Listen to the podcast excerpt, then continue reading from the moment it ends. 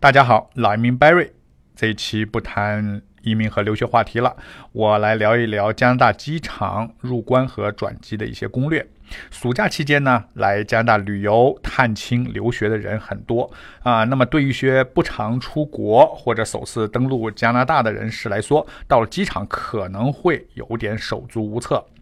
机场入关转机手续繁多，一不小心就容易出错，所以加拿大机场入关转机的最全攻略，人手一份是很有必要的。下面呢，我就按照从国内登机到抵达加拿大的流程来给大家分享一下相关的注意事项。前期一定要准备好随身携带的物品：护照、机票、钱包。手机，啊，机票呢？现在都是电子机票啊，你可以手机上显示一下，呃，都可以。手机呢，你最好开通漫游啊。你到加拿大呢，头几天呢，你还没办那个手机卡，你的手机漫游可以打几个电话。加拿大准入物品清单，如果不清楚加拿大物品的入关规定啊，带了违禁物品已经。检查发现，每一件违禁产品可能被罚款高达一千三百加元啊！所以大家需要提前了解加拿大准入物品的清单，比如常规的烟酒规定啊，烟类、酒类饮饮料两瓶七百五毫升，烟草制品五十支雪茄或者是两百支香烟啊，一定不要超过，否则需要缴纳这个关税。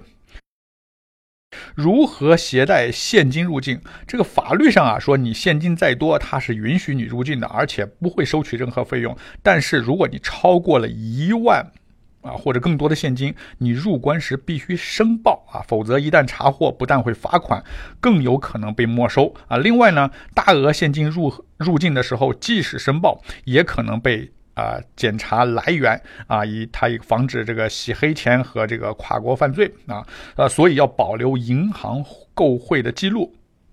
呃，还有提示一下，有时候一家三口出行，那么按照规定呢，你可以携带三万现金啊，不用申报。但是有时候三万现金都放在爸爸身上啊，海关也是不允许的。正确做法是每人携带一万。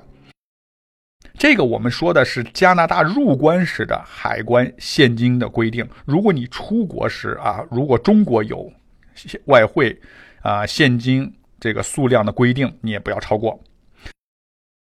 国内登机一，在国内机场办理登机手续，柜台会把国际和加拿大国内两段航班的登机牌都给你，注意保存啊。将在行李上会写明直挂到哪个目的地，比如 YYZ。啊，就是多伦多，YVR 就是温哥华，YUL 就是蒙特利尔，不要随便撕下。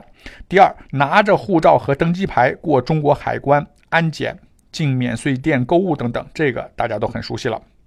登上飞机，登上飞机最重要的一件事就是填写入境申报单。无论你是国籍身份是不是加拿大人，每个人都必须要填啊。这份表格呢，就是空姐在飞机上快到达的时候，空姐会发给每个顾客。你如果没拿，你下飞机的时候快入关的时候啊，也有一个小柜台，上面都啊放在那儿，你随便拿啊。入境申报单呢全是英文的，你如果英文不好，你只能麻烦空姐或者你邻座啊帮忙填写。抵达机场，抵达机场之后呢，大家可以按照标识牌移动前往海关。如果你持有加拿大护照，或者你有枫叶卡加中国护照，那么温哥华和多伦多机场啊，现在那边都设置了快速机器，让你入关。就它就代替了这个边境官员啊，你就在滴根据机器提示扫描这个护照就可以了。然后就是提取行李，交给啊，把这个机器上打印的一张纸交给海关啊，直接出门或者转机。如果你持有中国护照和签证，那么你要排在访加旅客就是 visitor 标识的队伍后面排队。入境时向边检人员出示护照、海关申报单等必要文件即可，并如实回答。这个边检人员的问题啊，你不会英语没有关系啊，他会有中文翻译的。第三，他们会检查护照、签证和申报单，并问你一些问题啊，这些问题你要准备。呃，他比如说问你来干什么，很多人觉得这不废话吗？我的签证上写着我是旅游啊，干什么？他不管啊，他要还要问你，让你回答啊，他有这个权利，所以你要准备好。他常见的问题是问你来干什么？你在加拿大认识谁？你在加拿大的住址是哪里啊？包括你的酒店，你就填酒店啊。你在行李中有没有违禁品？你在加拿大待多久，你带了多少现金等等。